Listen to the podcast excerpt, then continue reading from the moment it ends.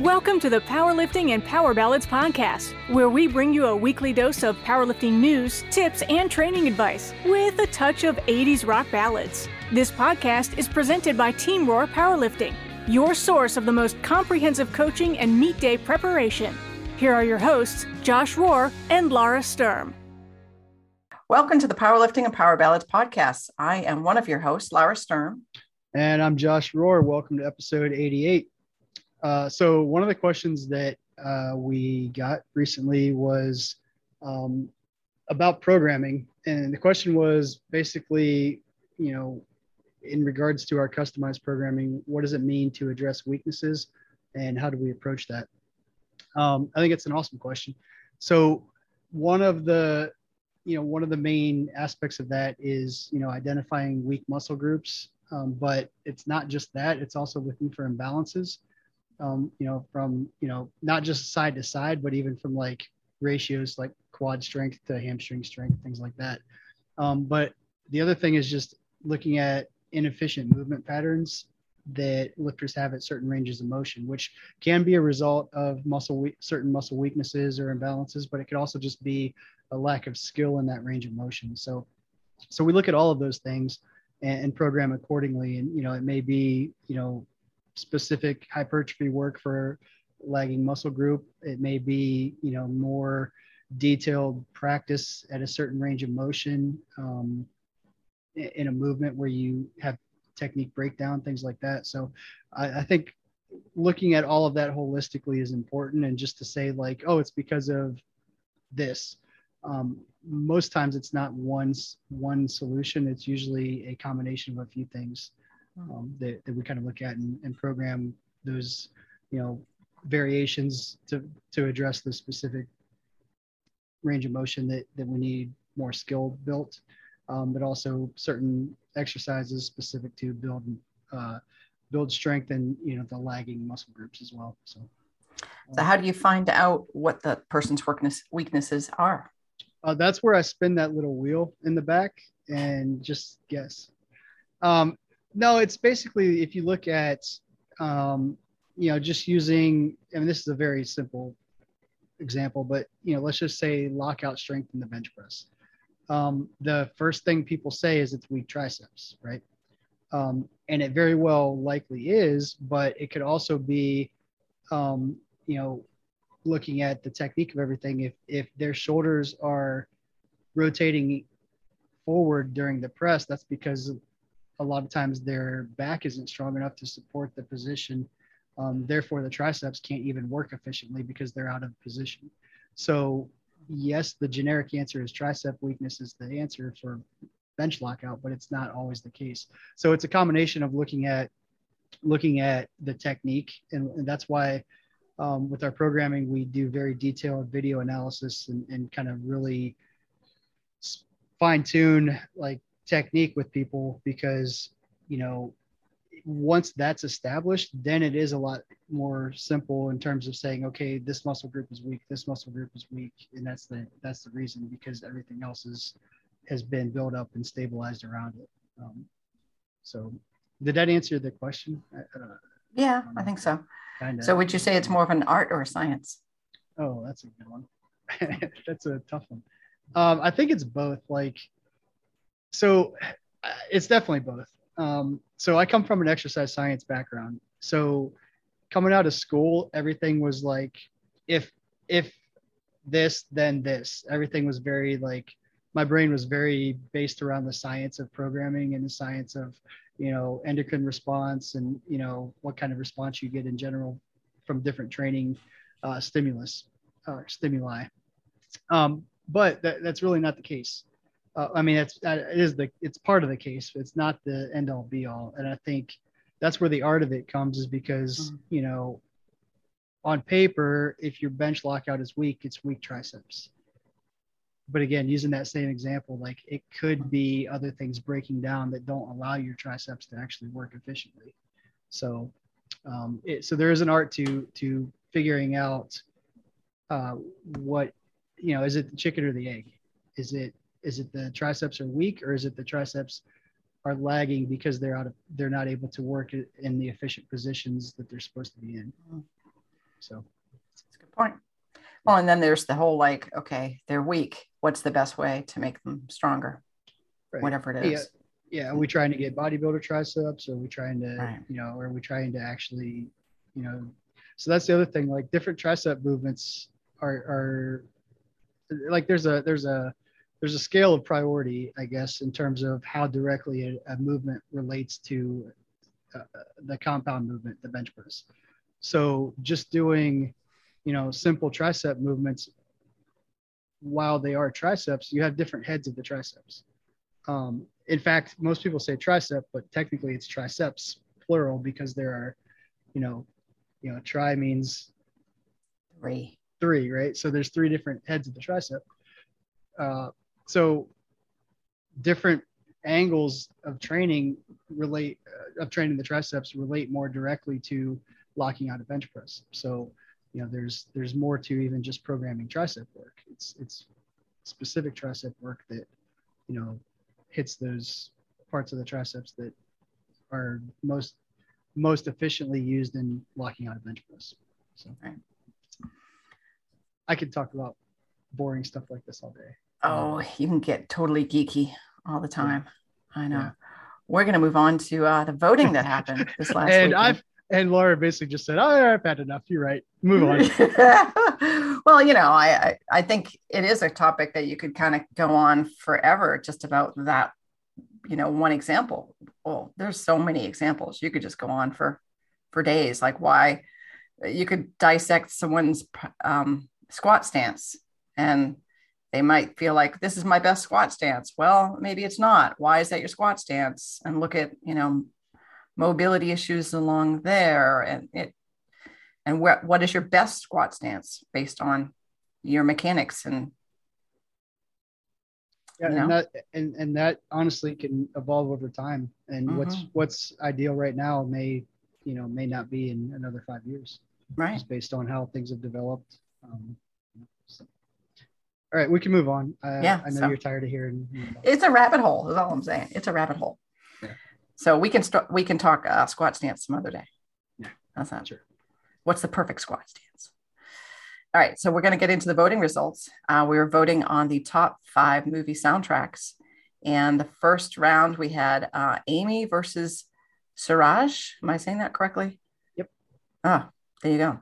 Um, Amy came out ahead with 59%. She had 17 votes, and Siraj only had 41% with 12 votes. So uh, Amy will go on and face Jim Battenfield. Yeah. Jimmy Battenfield. Um, our next matchup was Daria uh, versus Amber. And Daria took that one 16 votes to 11 votes. So Daria will actually square off against Amy Pancake next week. Um, Oh, and I should point out, uh, voting is going to be on Saturday next week because Sunday is Easter Sunday. So uh, make sure you guys are looking for the Instagram poll on Saturday versus Sunday this week. All right, so I'm confused. Why would Daria go off against Amy when Amy already got a bracket? Amy had a bye week last week. I don't know what that means. That means she didn't compete. So Jim Battenfield, Amy Pancake, and Chris Peterson all had a bye week based on the rankings, which means they did not they they automatically went to round two without having to compete against anybody. That's how the tournament got set up. Okay. And basically, so what I how how the rankings worked, and that's the only way to like make it evenly match up because we have an odd number of people competing. So what how the rankings worked is anybody that has participated in one of these uh, voting things in the past automatically were the top ranked ones and everybody else was lower ranked. And those were all done randomly. So everybody that was top ranked there was like six of us i think um, they all got assigned one through six randomly and then the rest got assigned seven through i think 13 randomly. Um, so like yourself myself and a couple other people were in the top ranked, but we didn't make the buy because we weren't in the top three. We got assigned randomly. So. Boy, okay. Well, and in the next bracket, it was Dawn against me. And you're so, uh, you're so hold on. I just got to point out how just over this you are right now. You're just like, I don't want to talk about anything with you right now. Just Let me move on. well, the whole bracket things, I'm like, I don't understand this. And then I was like, well, I don't know that I need to understand it. It's okay. Moving on. so uh, Dawn against me. Uh, Dawn won by 55 votes over 13. I only had 13 votes. Truthfully, I also forgot it was it was time to vote. Didn't even vote for myself, but you know, obviously, uh, my votes wouldn't have mattered. And I'm, uh, although I'm not above like creating face fake Instagram accounts. Um, Clearly, vote for myself. Never did that. Okay, maybe with Chris. Chris, um, you know, oh my god, whatever his fart. name is, whatever his goddamn name is. I've had a long day. um, yeah, but anyway, Dan, Dawn won by 55. I I bid it with 13 votes. Um, and Dawn will face Chris Peterson next week. Can I just say this might be my favorite, be, most entertaining beginning of a podcast for me because seeing you so irritated and just like, I don't even want to fucking do this right now, but I'm here. I'm here, god damn it. So we're doing this podcast and we're doing it right. Moving on. you go. Oh, yeah. Uh, all right. So uh, I was up against Justin Little, and it looks like I move on with 17 votes to 11. Fixed. Yeah. I did vote for myself, though, unlike hey. somebody. Hey, at least you should vote for yourself. Uh, it's a uh, saw, sad dog that can't wag its own dog's tail. Um, all right. So also there was uh, Cameron and Stacy, and Cameron took 77% with uh, 24 votes, and Stacy only got 23% with seven votes. Yep. Wah, wah. Um, Josh and Cameron will face each other next week. Yep. So Woo-hoo. Cameron, Cameron Barlow, uh, you better start recruiting because I'm coming for you. Wow, scary um, just I'm just proud of you, Josh, that you made it past round one. Because I know I, I, was thinking the same thing, and I even said at the beginning, like I would actually be disappointed if people voted for me because I left off uh, a couple what I think are very good.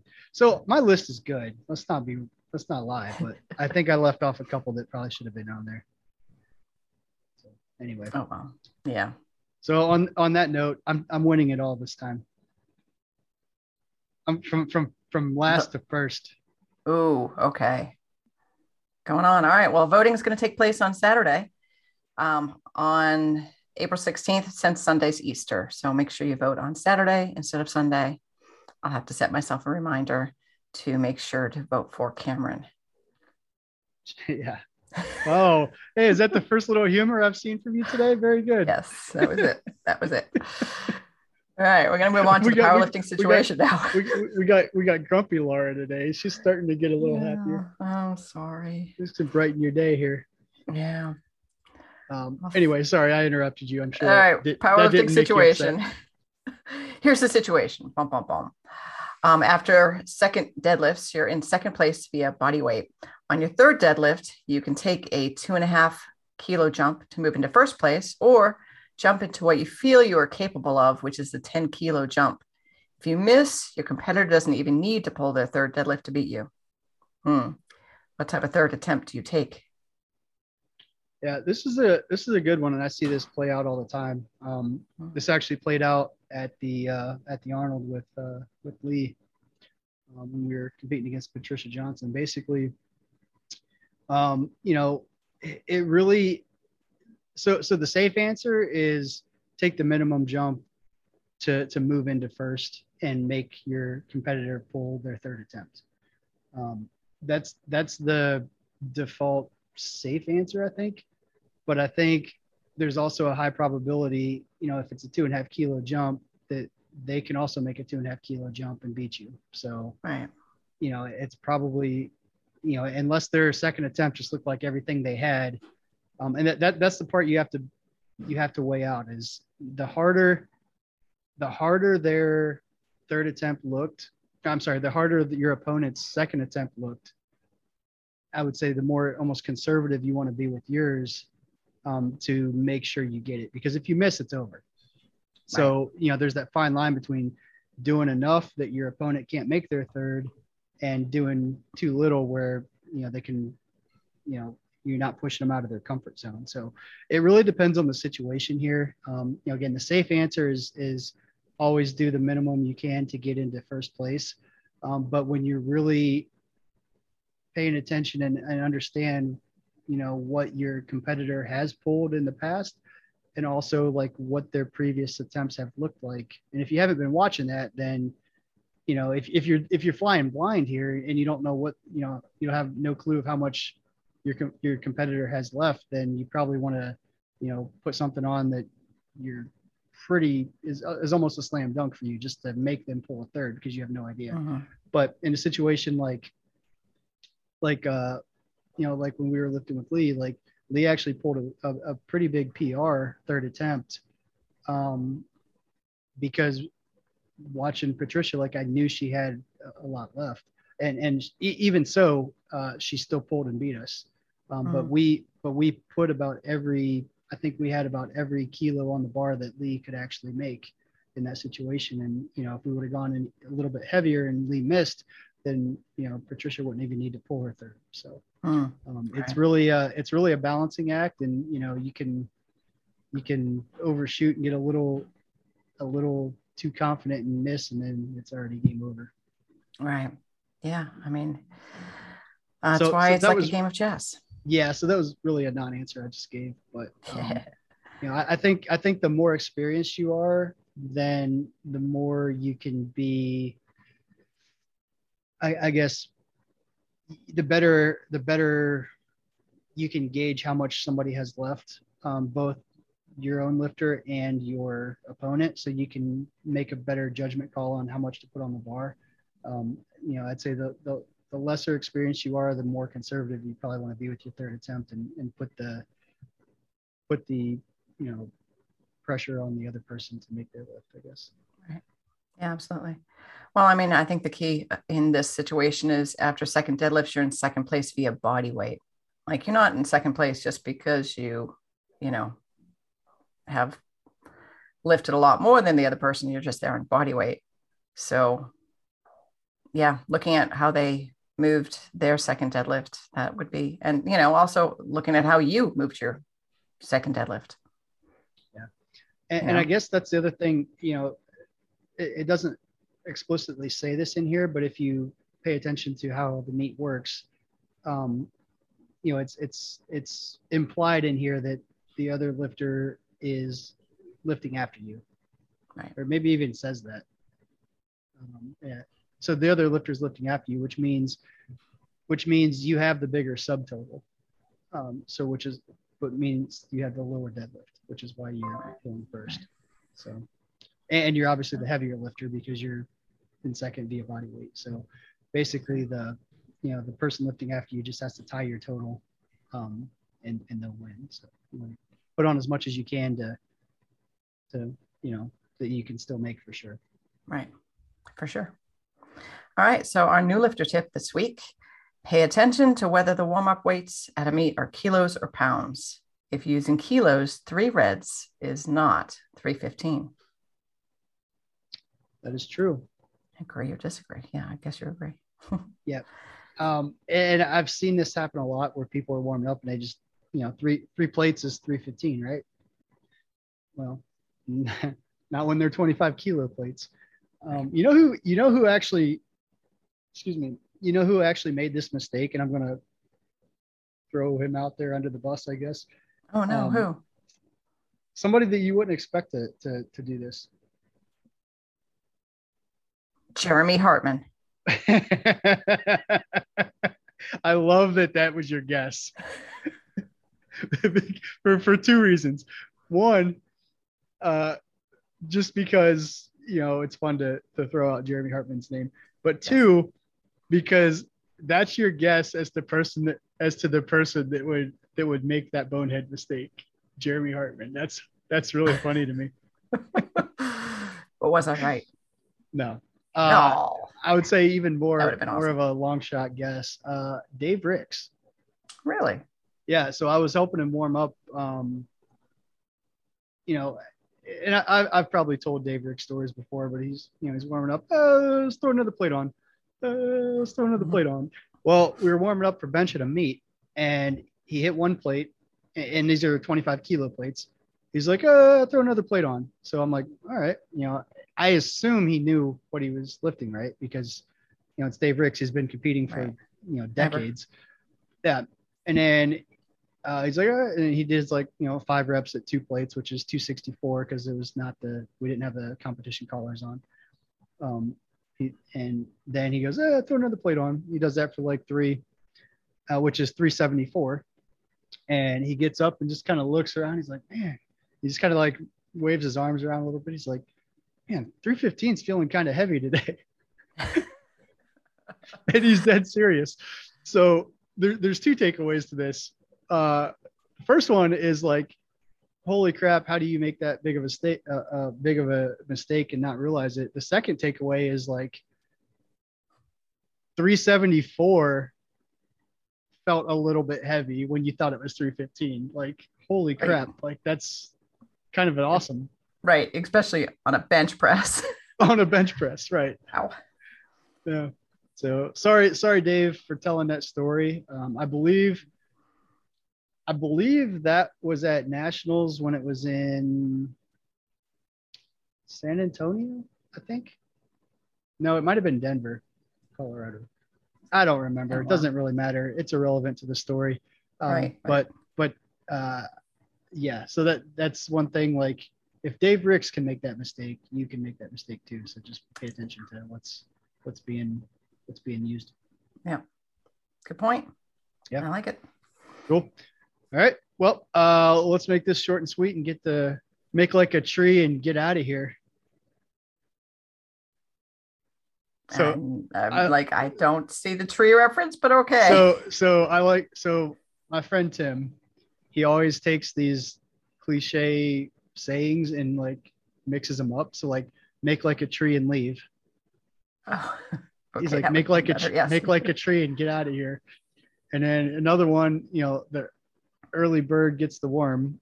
He's like, uh, even a blind squirrel gets a worm. He'll say that because like it's actually even a blind squirrel finds a nut, and he'll right, right. those two up and say it that way. I like that one better yeah, it's it, it's entertaining. So, but what's funny is like he said those things so many times as a joke. Like now when I say them, like I say them the wrong way, and people look at me like, "What are you talking?" Like like like just now when I said that, like make like a tree and get out of here. Um, it's funny to me, but yeah, most people just think I'm stupid. Yeah, it's like uh, when I say say strategery, people think, yeah, but that's a Dan Stern Sternism, and uh, I'm just so used to it. I forget that not everyone uses strategery. Yeah, I think I think it's fine. It's people totally will catch people will catch on. Yes. So cool. All right, let's shut it down. Uh, don't forget to follow us on Instagram at PL Ballads Podcast. The voting for round two of the top five. Uh, what is this list? Top five um, movie, movie soundtracks. soundtracks. Top five movie soundtracks. Voting is going to be on Saturday, so check our check our IG stories for that. Um, and if you're interested in getting powerlifting coaching, don't forget to follow Team Rohr on Instagram. Um, shoot us a DM or fill out our beginning questionnaire, and we can set up a free Zoom consult and kind of go over everything in more detail if you're looking to get some help and move on to the next level. So, uh, good talk. We'll talk good to you guys times, next week. Later. Bye now. Thank you so much for listening. If you enjoyed today's episode of the Powerlifting and Power Ballads podcast, please remember to subscribe and share it with your friends.